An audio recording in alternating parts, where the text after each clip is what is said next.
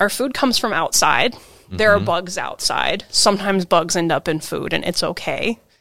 So do uh, we need like a cultural shift on that? I think we do. Imperfect produce. This is the Real Food, Real People podcast. bugs and food don't go together very well. But somebody's got to manage how that all goes down. So this week we're doing an episode that's a little bit different. We aren't talking with a farmer. The person that we interview doesn't grow any food herself. She is a bug scientist and she talks about bugs and food and how they're managed and some really cool new technology and research into how to manage bugs and you know make sure that bad bugs go away and good bugs are around without using pesticides using biological controls. Her name is Rebecca Schmidt. She is a bug scientist and entomologist with the USDA in Wapato. She has cool stuff to share and uh, more stories about how farmers that she works with so care about what they're trying to do in their field and are, are sensitive to a lot of things. Enjoy this conversation about bugs, and hopefully, some of the uh, bug stories don't uh, give you the heebie jeebies. As we talked about in the episode. Also, thanks to our sponsors, Mana Insurance Group, uh, helping you protect your financial future rather than just pick up the pieces when things go wrong. You can check them out online, manainsurancegroup.com, and thank them as well for supporting the podcast and the work that they do also not just just protect families and individuals but farms and businesses as well also the dairy farmers of washington wadairy.org is their website they're constantly sharing great stories of things happening in the world of dairy and producing the delicious dairy products that come out of Washington state. Check them out again, wadairy.org. Big thank you to the dairy farmers of Washington for supporting the podcast. Now to Wapato at the USDA facility, research facility there, to talk with entomologist, bug scientist, uh, Rebecca Schmidt here on the Real Food, Real People podcast. I'm Dillon Honcoop. This is my continuing journey to get to know the real people behind our food here in Washington State. So your life is bugs. That, that, you're an entomologist, Yes, which yes. means you're a bug scientist. I'm a bug scientist. Explain what that is. Oh man, well, I mean, so we've got all different kinds. We come in all flavors of bug science. Uh, some of which are actual flavors. You can eat some kinds of insects. Nice. Uh, yes. So we've got people that do work on that on insect uh, eating or entomophagy. Uh, we've got people that work on medical and veterinary entomology, so work on the diseases that insects can cause to either us or to our farm animals or our pets. Uh, we have people that do really basic ecology work with insects and look at how they affect the environment, insect conservation, um, tons of other things that I'm leaving out because it'd be an exhaustive long list. And then we come to me, which is working in agricultural entomology. Which means what? Like the bugs that are, I would assume, mostly a problem in like people growing food. And out here in eastern Washington, that's going to be a lot of like tree fruit and stuff. Yeah, yeah. So yeah, I I like to couch my job because I, I consider myself fortunate in that I get to work with the charismatic predators that everybody likes. So I say I work on the bugs that eat the bugs that eat the food. The bugs that eat the bugs that eat the food. So the, the good bugs. The good bugs. So yeah, I'm a I'm a good bug specialist. my dad on because my dad's a red raspberry farmer. He drilled this into me at a fairly young age where he's like, not all bugs are bad. And if we may need to go out there and kill some bugs, but we need to think about we don't want to kill the good bugs if we can at all avoid it. Yeah, yeah. So what are the good bugs? Oh man, so they they come in all different again, all the flavors of bugs. Uh, so I mean, everybody knows lady beetles. That's the or ladybugs. That's Yeah. the one that everybody can recognize, at least the the more co- common ones. Yeah. Um, but then we've got uh, insects called lacewings, which have very delicate, clear, lacy looking wings when they're adults. As juveniles, they are vicious little predators. I call them sideways alligators because instead of their mouth going up and down like this, they've got sort of that same shape, but it's sideways. Oh. Uh, and they they never stop eating. It seems like when we have them in the lab and are watching them, they're always trying to eat something. But the important part is they're not eating the fruit or the plant. They're Exactly. eating other bugs. Exactly. Anything soft, squishy, and smaller than they are is fair game for them as predators. So they're they're pretty pretty epic little guys. Just like an alligator. Yeah. Anything that's soft, squishy, and smaller than them. They'll get it. Yeah. Not that I've ever had an experience with an alligator. I lived in South Carolina for a while, so I have had experience. Yikes. With alligators. Yikes. No, I you. love I love gators. I think I think they're precious. I call, I call them like dinosaur puppies. Yep. I, I just like predators. I'm a predator nerd, so all the sizes of predators are good predators for me. Uh, so if we we go, we have those more traditional. Those are what people think of when they think of beneficial insects. Um, but we can go the whole gamut of there are um, flies, hover flies that look a lot like bees. I'm sure Mm. people have seen them at their flowers, whether whether they've realized it or not. Right. Uh, those, uh, you know, as they're as adults, they're flying around just like bees do and pollinating and sipping up nectar. As juveniles, there are several species of those flies that will lay their eggs next to aphid populations. So if they see a nice cluster on a leaf, target it. Egg hatches, little, uh, it's a maggot, little maggot hatches out, and it says, I'm exactly where I want to be. And they are vicious little killers when they're So they born. eat the aphids. They eat the aphids. They actually have um, what we call rasping mouth parts. So think of like a cat's tongue, but Mm-hmm. a, a scale where the cat's your size, and it's trying to it, it licks them to death basically, and it kind of uses that to, to No slurp up the good the goodies. So, okay, let's talk about the bad bugs a minute though. Like, why do they need to be eaten? What are they doing? Like, a- you mentioned aphids, and like that's what I think of with lady beetles, ladybugs too. Is like they eat aphids. You have an aphid problem. Well, yeah, there are a bunch of different pesticides you could use, but there's also ladybugs that you could deploy potentially to eat them. But what's the matter with aphids? What do they do? Why do they need to be eaten? So we've got, um, especially if we're talking tree fruit, we've got two big different kinds of pests that we typically deal with, with some exceptions. One are one are called indirect pests, which means they're feeding on the part that we're not so concerned about economically. So basically anything that's not the apple, the pear, the cherry. Yeah. But that's still going to hurt the health of the tree. Like it's basically they're you know they're sucking sap out of the tree. They could be, uh, in some cases, transmitting diseases. Um, doing things like some aphids actually have toxic saliva, so they're they're impacting the health of the tree without maybe in that same year seeing an impact on the fruit. And then you have what are called direct pests, and the classic one in tree fruit is the codling moth, which lays its egg on the fruit, caterpillar hatches and starts to feed. You get the proverbial worm in the apple. Uh, so for either one of those, there's there are obviously big big issues to farmers. One is short term, very clear economic impact, and one is maybe longer term, might take you a few years to see, but you don't want it. And so basically what we've done when we've done our standard farming practices is to make it easier to put treatments on to manage fertility to harvest we create these huge swaths of something that's all the same because it's a pain in the butt to have pickers go in in the case of apples Right. and say okay this tree is this particular kind Right. of fruit and the next one's something different you have to keep it sorted uh, and that's what we call monoculture Right. and uh, when you create monoculture, especially for insects that are specialized to feed on that particular crop, what you're basically saying is that thing you like, in my case, it would be like pizza. If someone had a room full of pizza, that's the room I'm showing up Yeah. in. For these insects, you're giving them Buffet. a room full of their absolute favorite thing they need to survive. And, and so that is one of the reasons we cause pest problems by doing agriculture the way we do it. Yeah. Um, so the balance gets thrown off of how things would normally happen in nature. So your pest numbers shoot way up, and so your goal with the with the position I do, which is biological control, Right. is to try to bring that balance back to where you're having something that's not completely destroyed by the pest insect in question. Biological control it could sound like oh a new you know softer way organic approach but that kind of stuff has been going on in farming for a long time hasn't it I'd say since the begin of, beginning of farming, we've been doing biological control, whether or not we've called it that, but that's that's Right. what it is.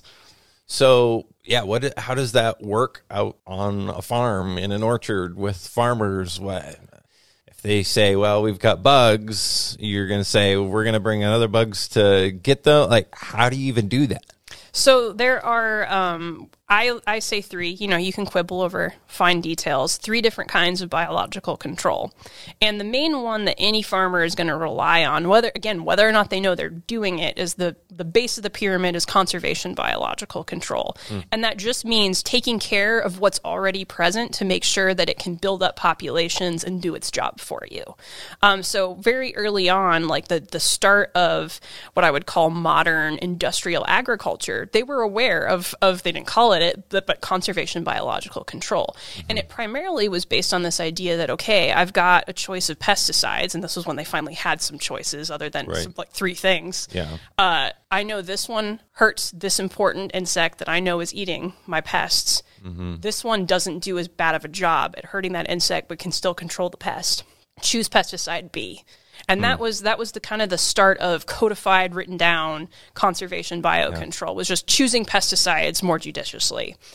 And So was- roughly, like how long ago would that time have been when that really started to enter the decision making process on farms? late i'd say late 40s it was becoming Oh, really? inklings um, Yeah. and then especially 50s 60s again where more pesticide choices were being developed um, Mm-hmm. and actually one of the very first i'm very proud of this uh, conservation biological control programs that was really well studied written down and codified happened right here in washington tree fruit uh, so there's a, a former wsu professor named stan hoyt uh, who in his position at the tree fruit entomology uh, lab at wenatchee washington found that there was a predatory mite that had developed resistance to a very particular pesticide called guthion that mm-hmm. they were spraying for codling moth. And he realized that if you stuck to guthion, and I will say we don't use guthion anymore because it's really harmful to people too. Mm-hmm. But in, in that case, in that time period, if you stuck to using guthion for codling moth control, avoided some other things that that predator mite wasn't resistant to, you could keep your codling moth populations down, but at the same time have these predator mites around that were keeping spider mite populations suppressed. So they weren't causing all this damage to the trees.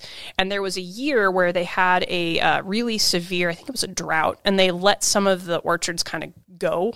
Mm-hmm. And you could tell by driving down the highway which ones were following Stan's program and which ones weren't, because the ones that were had green trees.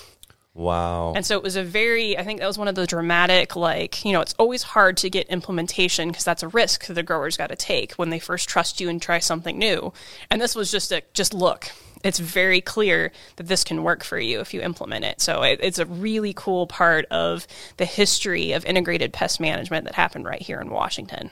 So I think about bugs in food and farming. And like of course you don't want the bad bugs that are eating your plants, eating your particularly eating the stuff that you're trying to raise for people to eat. But the other parts of the plants like you say too. But then there's another issue of you just don't want bugs in the product when you send it to the grocery store or wherever you're sending it for people to eat. So what about that? Maybe you put, you know, maybe there are good bugs around that are eating the other bad bugs, but then do they then become a contaminant at some point? That, like that can happen. So it's not it's not a big of a problem in the tree fruit industry because a lot of our beneficial insects will either die in cold storage or like all the, the treatment processes they go through, like the washing and and all of that. So that's not usually an issue for us.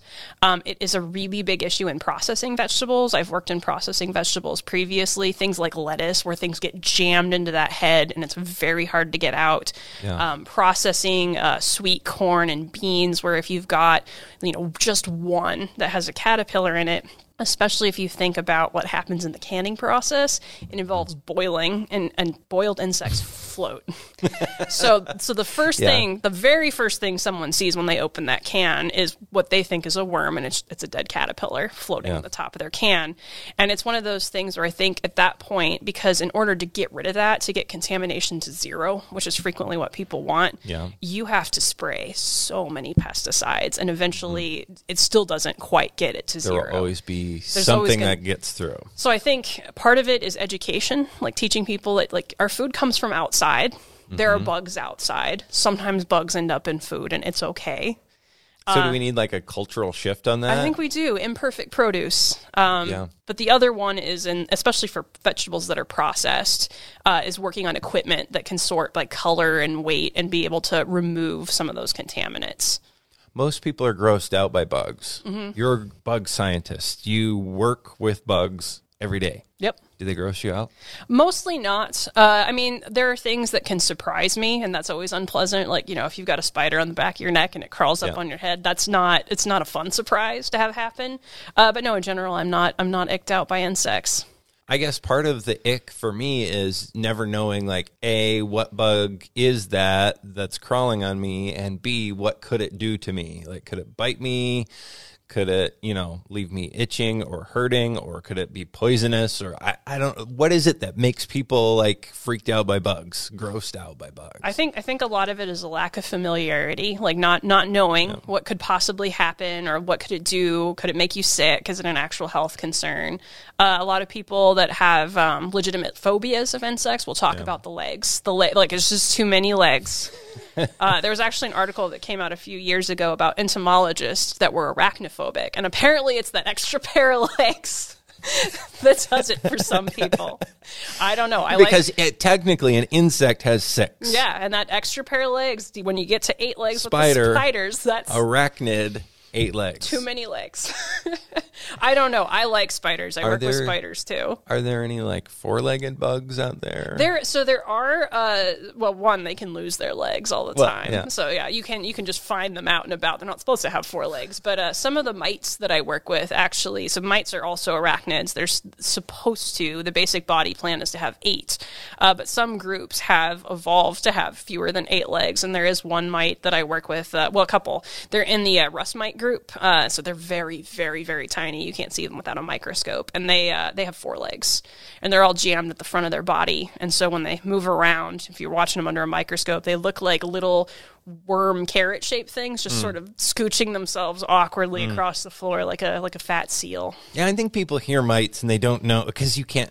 They're so small. Yeah. like there are times if it's a larger mite, if I'm correct, where you can kind of sort of Yeah, see yeah, them yeah. with the naked eye, but you can't really even see them in detail at that point, right? To yeah, know what with, they with, are. with a few exceptions. There are some species of velvet mites that are nice and chonky, like about an mm. inch long. Oh, and, and- geez. And, and ticks are actually a, a subgroup of mites. Oh, really? Yeah. No so, so those those are big enough, obviously, for us to see. But in general, most mites, if I if I put one of the mites I work on down on a white surface, you could see a little dot moving around, and that'd be mm. about it. I think maybe that's part of the ick factor when people hear that word mite is like almost like an infection, not mm-hmm. quite a virus, but like because I think people he, think of like dust mites in their house. That's like the most common interaction I think with the mite idea.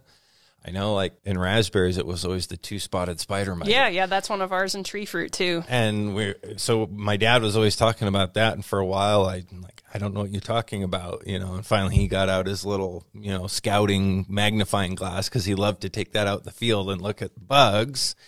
And oh oh, so that's what a mite is. Um, but there again, like when people don't know what those things are, how are they supposed to deal with them? And even understand them being on their food. Those a mite might be on your food. You might eat it and never know. Yeah, you would never know. I'm sure I've eaten hundreds, if not thousands, of mites in my time working on them because they're just everywhere when you work with them. Aren't there stats on that? Like how many bugs people actually eat and aren't Oh, the, that one while you're sleeping. How many spiders you eat while you're sleeping? Yeah. That one is that one is uh, pretty commonly debunked because my the question that always comes up then is, well, how would you know that? Were you watching people with cameras while they were sleeping to find that out? So yeah, no, people people don't eat that many uh, spiders while they're sleeping, but we do eat a lot of insect parts in our food because we've got allowable limits from the Yeah. FDA on on insect parts in our food. And again, people probably grossed out by that, but I think we're at kind of a tipping point where we're realizing our food doesn't have to be pristinely clean, and in fact, we may not want it to be. I, what do you prefer when you eat food? I mean, so I, I garden a lot. Yeah. And I mean, I wash my prudos pretty well after I pick it from the garden because there are pathogens in the soil that people shouldn't be eating. We have a lot of neighborhood cats that like to use our backyard as a litter box. That needs to not be on the fruit. But So that could be like E. coli or yeah, something like yeah, that. yeah, Listeria, yeah. salmonella. all the all the all the things that come from not wanting your food to touch animal feces, which is you know a good thing to be concerned about. Yep. Uh, but otherwise, you know, if we see something, you know, we we've had issues with various caterpillars getting into our, our brassica and broccoli and cabbage that we grow, and we'll just pick it out and keep going. As long as you cut around the spot where it was chewing, because it's just going to get moldy anyway, right there. Right. Otherwise, just Damage. yeah, whatever. Yeah. What it's yeah. Or uh, jokingly, extra protein Yeah. if you if you happen to get one.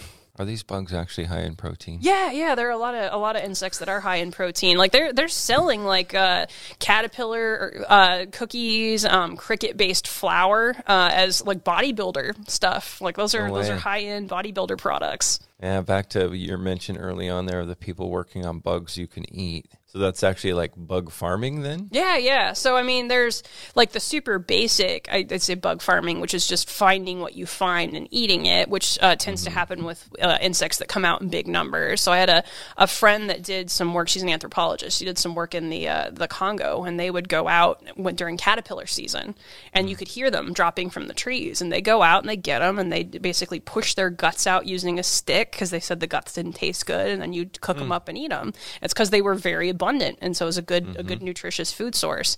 And now you're seeing a lot of folks exchanging recipes on the uh, the Brood X cicadas online. Supposedly they taste kind of like lobster. Yeah, what's this whole cicada thing that's been going on? So you know we don't Explain get it- that. Don't- I, here I have a chance to talk to a real yeah. bug scientist so about it. we don't get to experience the joy of cicadas here in Washington. We have some native species; they're small, but they don't come out in swarms like that, so they're a lot harder to find. I'm from Kansas, the Midwest. We would get annual cicadas every single year. And when you say the joy, you, you say that sarcastically. I don't. I don't. They're You- you this- like it? That's it's the singing So- noise. The singing is very. It's Ah. it's like a soothing, rhythmic, and I mean you just know it's thousands of voices all Yeah. singing together. Uh, so you get the annuals, and then right now what they're calling, you know, the Brood X is the periodical cicada. So those only come out uh, every. I think it's fourteen. I'm not a cicada biologist. Every fourteen or seventeen years.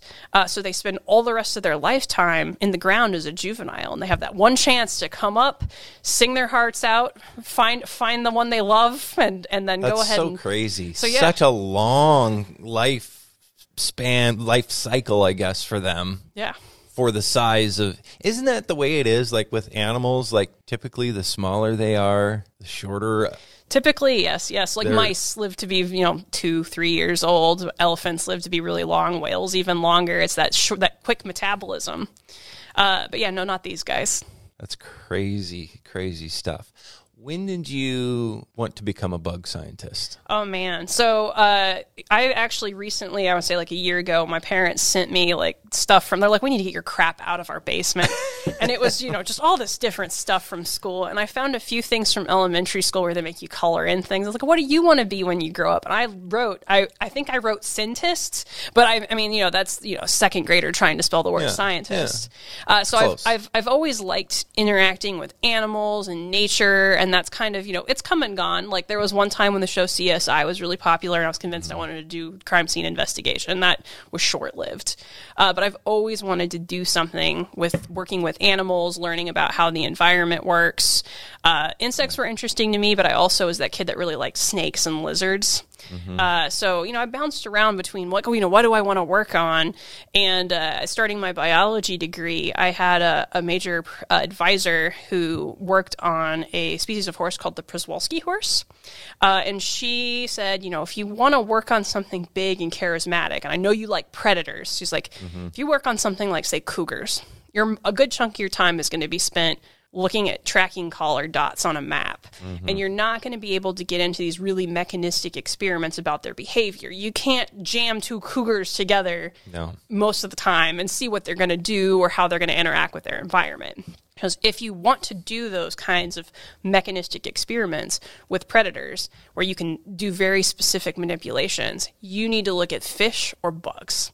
I am not a fish person, so I immediately said, okay, bugs it is. And that's kind of that was kind of the the takeoff. So I actually did an undergrad research project on the Chinese praying mantis, which is the big the big one. And uh, I was looking at graduate schools, and I had applied to be in uh, one professor's program at Washington State, and that interaction had kind of petered out. I got an email from somebody I hadn't applied to work with, and said, you know, you wrote in your application you're interested in working in predators, and I see that you did stuff with praying mantises. How small are you willing to go? And are you okay with doing really applied agricultural work as opposed Yeah. to basic ecology and behavioral research? And I said, yes, yes to all of that. And little did I know I was agreeing to work on predatory mites. And once you found that out, what did you say? Still yes, still yes, and uh, I still work on I still work on mites to this day. I've worked on mites in almost every position I've had since grad school. Wow. So when did food come into the equation for you? I guess at that point, once you took that on, because then it was really about the interaction of bugs and food. Yeah, yeah. So Ultimately. so uh, my my my family, uh, my my mom's father, they they all farm. Uh, we're Hmm. she's the one sibling that didn't stick around in, in the farming town, but you know, I we go visit all the time. You know, I'd have Yeah. fun bottle feeding the calves and being around agriculture. But never occurred to me that like for someone that's interested in science, that those two things can come together. And also, you know, as a kid, you don't you want to be cool. You don't want to do the thing that everyone else is doing, and every, everyone else being my cousins, that's what they were doing. Yeah, yeah. So I was like, no, no, no, I'm not, I'm not gonna, I'm not gonna do that. Uh, so it was really like the desire to want to understand ecology questions and behavior questions about the world around me that ended up kind of sucking me into agriculture. And then I found that, hey, one, uh, agriculture is an oversimplified ecological system, which means you can do really cool manipulations because everything else is already fairly consistent across the board. Ask very specific questions about basic ecology and behavior. But in the same day, you can work on a completely different research project that does a very focused, addresses questions about what growers are needing and actually make a big difference in people's day to day lives. And so I kind of got hooked on it, and and uh, especially the working with farmers and and providing them advice and having them teach me about what their problems were and how they were currently dealing with them, and uh, that that also ended up being like a really fun aspect of what I do on a day to day basis. Yeah. What's it like working with farmers? It's awesome. Uh, so I, I They think, aren't like uh, scientists. What do you know? I've been out here like working on this stuff, and you're just coming from the lab, the ivory tower. You know. I guess I've had the benefit of everything I've done post undergrad has been involved with uh, land grant universities, so they are more, you know, that's that's those are the people they want to listen to, right? Like we've got more of a finger on the pulse than the typical, uh, you know, the stereotypical ivory tower person. Yeah. Uh, but also, I think you're not going to find in any other scientific field a more invested stakeholder group because this impacts day to day what they're seeing. Um, and especially like farmers that are really into going out into their farms and seeing what's happening out there, they come up with some really cool research questions. Um, or like, you know, we've tried X, Y, and Z. I, I it's it's going okay, but I just need to figure out how to make this. How do how do I optimize that? And that's kind of where I come in. Is how do we optimize what you're doing right now and, and make it profitable and sustainable? I guess there is that perception that farming and science aren't necessarily maybe as close together as they actually are because you have to to survive in the current climate. I mean, they've got to be super efficient. They're under a lot of pressure. There are all these things that they're juggling on the farm. Farmers have to at least somewhat think like a scientist. Oh yeah, no. Some some some farmers basically they they are scientists. When they're out there and they want to try something and they say, okay, you know, I've got four blocks of apples and I did the thing I want to try to three of them and I didn't I didn't touch the other one. I just want to see if that one looks like worse than the other three do. Like that's an experiment. It's it's you know it's not as replicated as we would make it or as controlled as we would make it, but there that would be what we would call great preliminary data to start mm-hmm. off a, a, a big project with. So, in your day to day dealing with bugs, how much are you thinking about that food ultimately at the end of this whole process? Uh, so I think I'm maybe a little more removed from the food, uh, just because I'm I'm one. I will we'll call it uh, the we'll use the fancy scientific term. I'm one too many trophic levels removed from it. Uh, so Yeah. tr- troph is eating. Right. Uh, so you know if you're having something that's eating a plant, that's one trophic level up. I'm two trophic levels up from the actual fruit that's going out. Um, so for me, it's typically looking at the very end of a project, especially if we've been working on a grower's farm and looking at for instance, if we are trying releases of predators, looking at the pest levels before and after and going, is would this be enough? Like, because I can see that these are different. Like, this did bring the pest down a bit. Is this enough to impact the pack out in that particular orchard for this year? And so that's that's kind of where I sit there going, you know, I can't. Uh, that last piece can sometimes be tr- pretty tricky to get at, especially for these pests that don't directly feed on the fruit, because it's hard to say. Like, did I help enough that maybe two years from now, if they keep doing this, Right, this will be right. helpful. But really, you do have a hand in the quality of that product that somebody's going to buy and ingest into their bodies. I would hope so. That's kind of that's kind of our uh, that's the thing with uh, a lot of this research is you're on the front end of trying something new and and you know implementation wide scale might be 10 years down the line so you're just saying I really hope this helps. right. Let's talk about pesticides. There are so many misconceptions, good and bad, about pesticides. And you were talking about, you know, using beneficials, predators to eat the bad bug, good bugs, bad bugs, you know, let the war happen, tip the scales, hopefully in favor of the good guys. But you also talked about how that can fit with using pesticides how much could we ever get away from that? Like how much does that do pesticides man-made and and that could be an organic product or a synthetic product.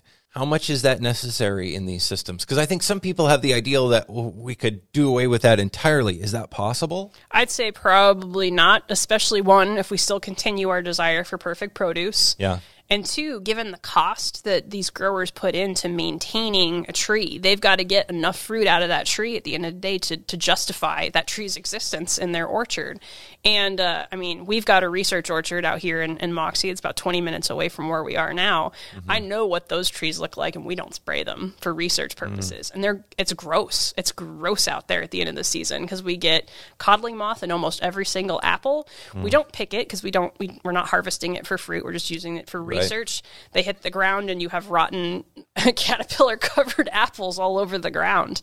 Uh, and that's what it would look like if a grower didn't spray or do other management practices. So I think there's a balance between mm. saying we don't need any pesticides at all and saying what's my heaviest hitter? Yeah, let right. me let me nuke Dump it, it to it. Nuke it repeatedly yeah. and, and and go for it. And yeah, I think that's that's part of our job is to is yeah. to find that that medium where can we be sustainable but also economical. Yeah. Are there people who farm that way though? Like just dump it, just nuke everything out. I mean, my, from my background, it's like we couldn't afford to do that, so we're just kind of barely scrimping by on what we can. I've met a few. Uh, it's it's primarily the uh, really really cheap like generic pyrethroids because those mm. are hmm. those are easy to put in a tank and are not costing you but 12, 12 bucks 12 bucks an acre maybe.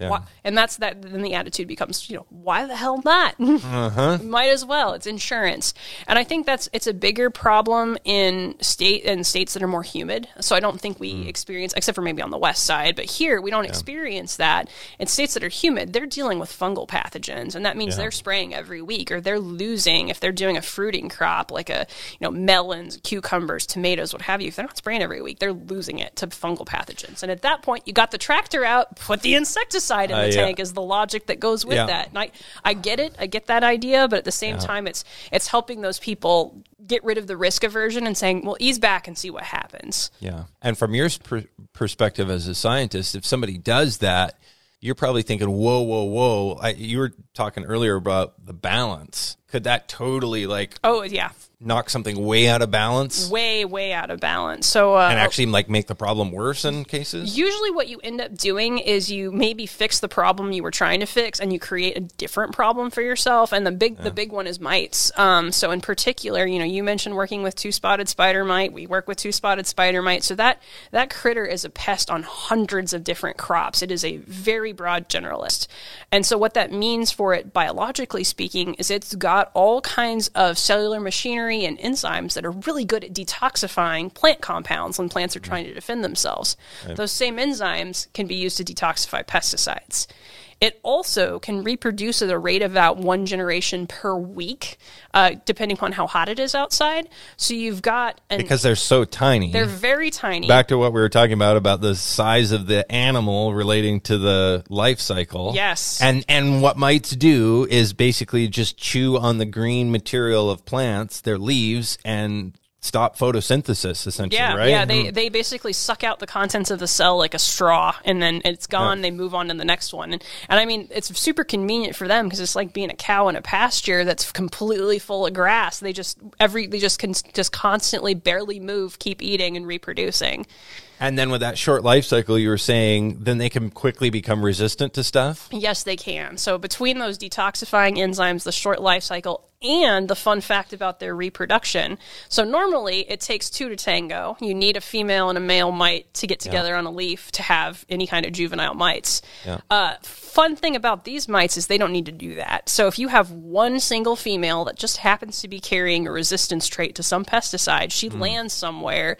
All of her offspring, if she's unfertilized, are males and viable and she can actually mate with her own sons to produce a completely viable population of males and females from one. All it takes is one female mite. So between all of those things, they are what is called the most notorious pest for resistance development in the world. Crazy. And yeah, think about, I mean, we think about evolution on the scale of like human evolution or larger mammals and how long that takes. But if you have a new generation every week or two, Fast, it happens very fast. incredibly fast. It's amazing they haven't taken over the world yet.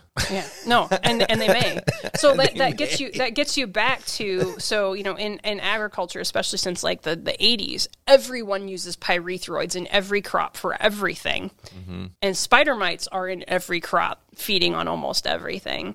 And pyrethroids are what we call a broad spectrum pesticide. They basically kill any insect that comes into contact with it, which includes your beneficial insects. But because spider mites can develop resistance so quickly, they become resistant to the pyrethroids. The natural enemies don't.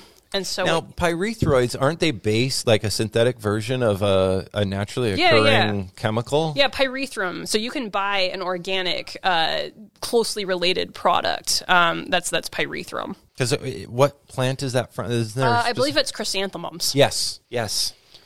My father has told me this. He would be disappointed to hear that I didn't remember that factoid because he's told me multiple times.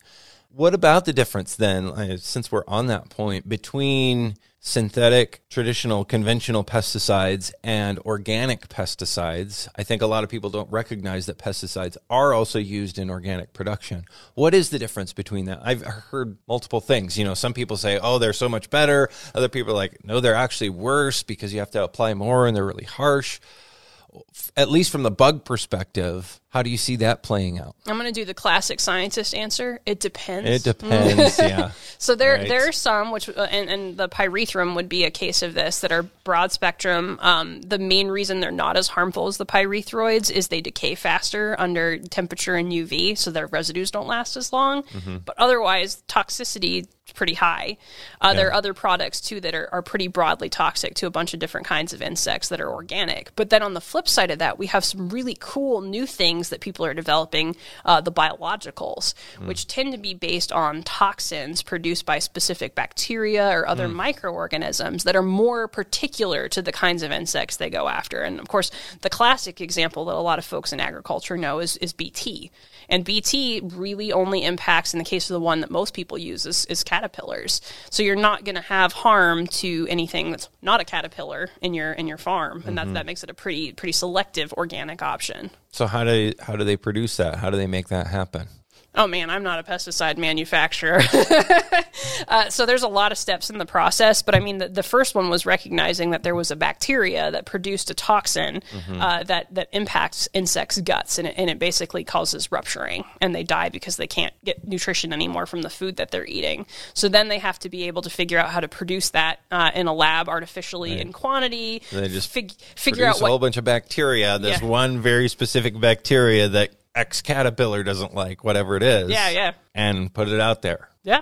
It's crazy where we've gotten to with all of this from you know pesticides being a poison versus a pesticide being something that's very targeted and really may be something that's not poisonous at all to anything else but to that one thing. Yeah, yeah. And I think that that's where we're going to go. And it's going to make things better in terms of sustainability, but I think it's also going to make things more complicated from a grower perspective because it used to be you had a few things and they all did a good job on most stuff. And maybe you had to have a couple other products for specific issues, but, but that was it.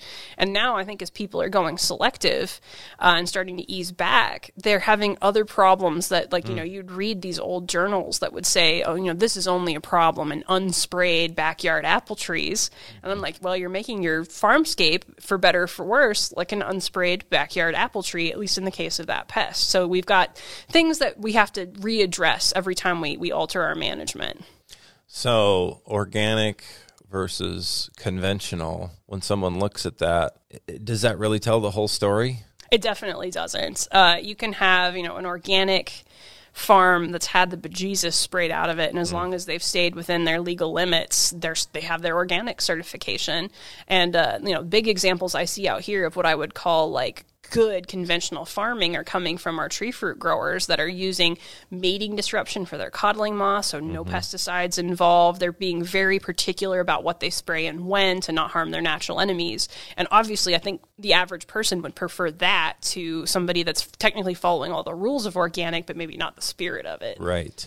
And that's where rule the letter of the law versus the spirit of the law. It really is what it comes down to on either side. It sounds like the mo, the mentality, the understanding of the the person running the system. Yeah, yeah. And I think that's why you're starting to see some states wanting to create what's called you know, like an IPM label or a sustainable la- label where it's something that's saying, you know, this person does use conventional insecticides, but they do it in a very responsible manner. Um, and, and I think that that might be better than organic, but we'll we'll see Yeah. if anybody manages to get get that going. Well, and I think the the point that a lot of people, organic people, conventional people have all told me is the problem is the label and this like binary yes or no perspective which doesn't really add up. And that fits with what you're saying as a scientist. It depends. Mm-hmm. And so a label, well, yes, but it depends. So any label that could potentially be, you know, cooked up may not be able to tell the whole story. Guess what's important is to know the people that are actually producing that food. Yeah, yeah. Which is, I mean, like a lot of people are now realizing I'd rather go local because then I can ask Yeah. questions and talk to the person uh, as Yeah. a, as opposed to you know show up in you know a big chain commercial uh, grocery store. You Yeah. don't you don't know. Yeah.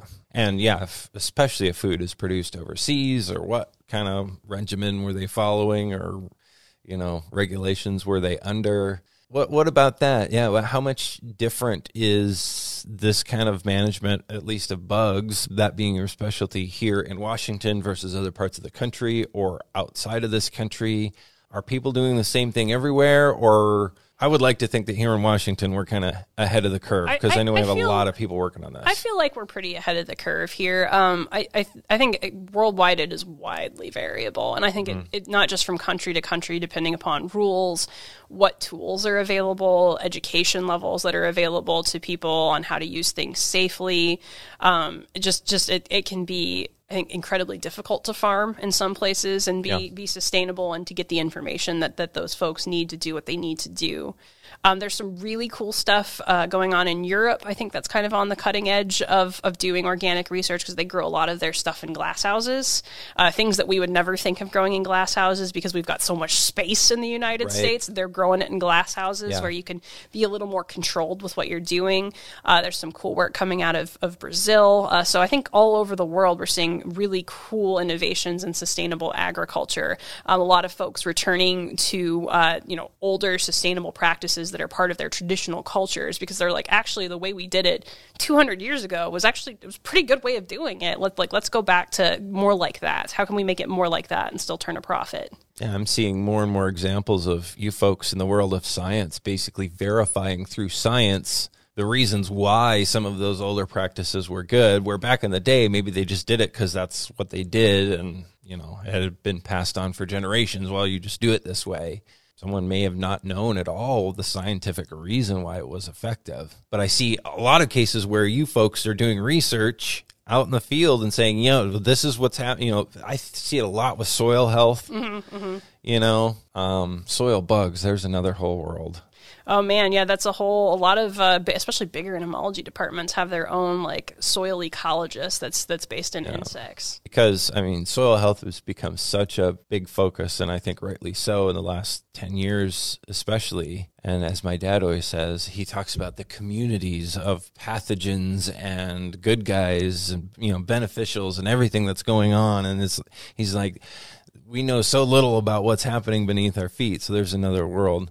Um, sounds like you get to deal with the bugs that are not beneath our feet as much, though. Not not so much. Uh, there, there, I have some colleagues that do biological control work with nematodes that attack, especially yeah. caterpillars that that will form their pupae in the ground, and so th- that's where those folks really come in into the biological control worlds. It would be so much harder to find those bugs down there because then you got to disturb the soil, and then are you really looking at soil ecology is rough? Yeah, there and there's you know, every, you know everybody thinks the way they do it is right. And so you know, I, I talked to uh, one of the soil ecologists I've worked with in the past. You know, he said there are two attitudes towards if you're going to do an experiment with field collected soils, you either take your core and you don't disturb it at all, you keep it exactly the way it was. He goes, but you know, when you've collected it, you've compacted that core and you've disturbed the outer edges. He goes, or you go the other way with it and like homogenize it, get rid of all the big chunks of matter. Mm. So at least it's a little more spread out and fluffy. Mm-hmm. And he goes, I go with the homogenization. There are other people that go with the cores. It's it's one of those fights where it's like I don't know that anybody's really right. Just do what works for your study. What was it like going way back to the beginning when you said you were in second grade and knowing that you wanted to get in science? That's become a big focus um, in recent years. You know, STEM education for everybody, but particularly for girls. What was that like for you growing up? Uh, I was that kid that liked to crawl around in the dirt and look at things in the yeah. dirt. So uh, frequently I had very supportive, especially in elementary school, because, you know, yeah. the teachers are all trying to be very nurturing. So I had my kindergarten teacher was especially good about, like, yeah, check out whatever books you want on dinosaurs, bugs, whatever. Uh, and then some people don't quite understand what's happening when a kid's doing that, especially if they're supposed yeah. to be playing with the other kids at recess. So I actually had one teacher that I'm trying to remember exactly what my mom, she, of course, she didn't tell me this until I was an adult, but she said, yeah, she thought you had some kind of social disorder, didn't didn't know how to interact with other people, and she she also thought that you were never going to be able to write proficiently for your age, like you never mm. would match the people that were in your age group. Uh, and I just it's one of those things where you just kind of go. I was like, I'm actually a really good writer, nah, nah. lady. yeah. That's awesome. So yeah, what um I don't know. Was that ever? Was it like that's not a girl thing? I don't know if we're from the generation where that started to really change. I, I feel like I'm I'm part of that started to really change things. Yeah. So I, I never felt like that wasn't a girl thing. I felt like that was kind of an odd thing, but I think they would have said it was odd if it was a little boy crawling around the ground with his face this close to most things too. Yeah. So I, I think we've moved away from discouraging young girls that that's not that's not what girls do, and I think yeah. now it's more about as they're moving into high school and college saying no this this is something you are capable of.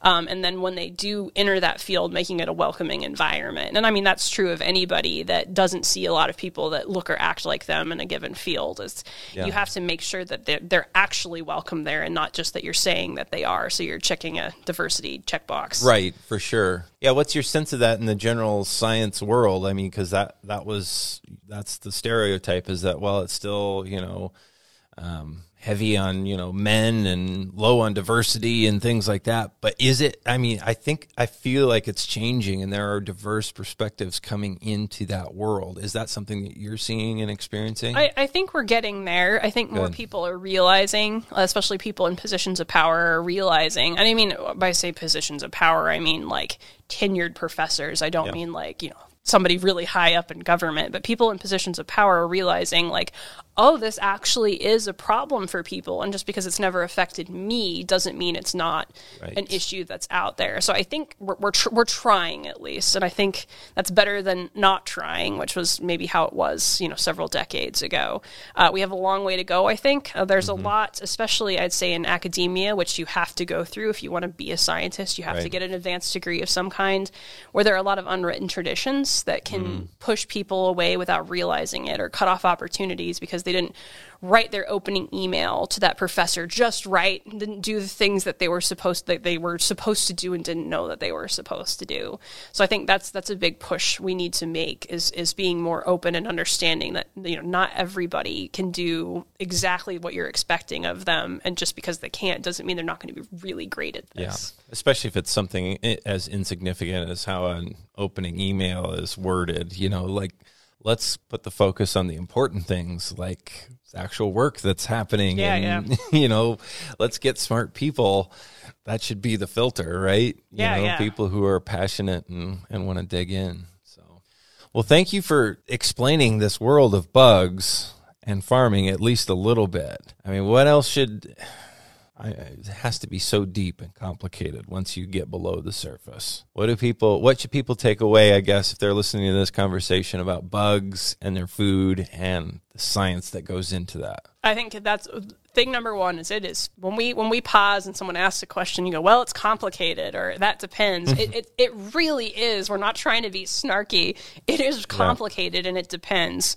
Uh, so we there's so much happening, so much happening, and I mean that's the big appeal to me as someone that came in from a more like basic biology, ecology. There's so much happening in some cases on a single leaf, where that's that's that animal's whole world for their entire life, and it's like a the savannah is happening with the and, and the gazelles are happening on that little leaf. That uh, generalizing up to scale for a whole farm or recommending management strategies for an entire state can be really challenging, but also really exciting. Well, I'm glad that you're on the good bug team. It sounds like it's an ongoing war, good bugs versus the bad bugs. And I'm hoping for the good bugs to win out in the end because really that's the best way, especially if, if you can have, you know, biological controls like you work on to minimize or even maybe in some cases eliminate the need for synthetic products. Awesome. I think everybody wins in that case. Yeah, yeah. And it's probably more economical to do too. So good for you for doing that. We need smart people creating these kinds of solutions for our food system um, and beyond, of course.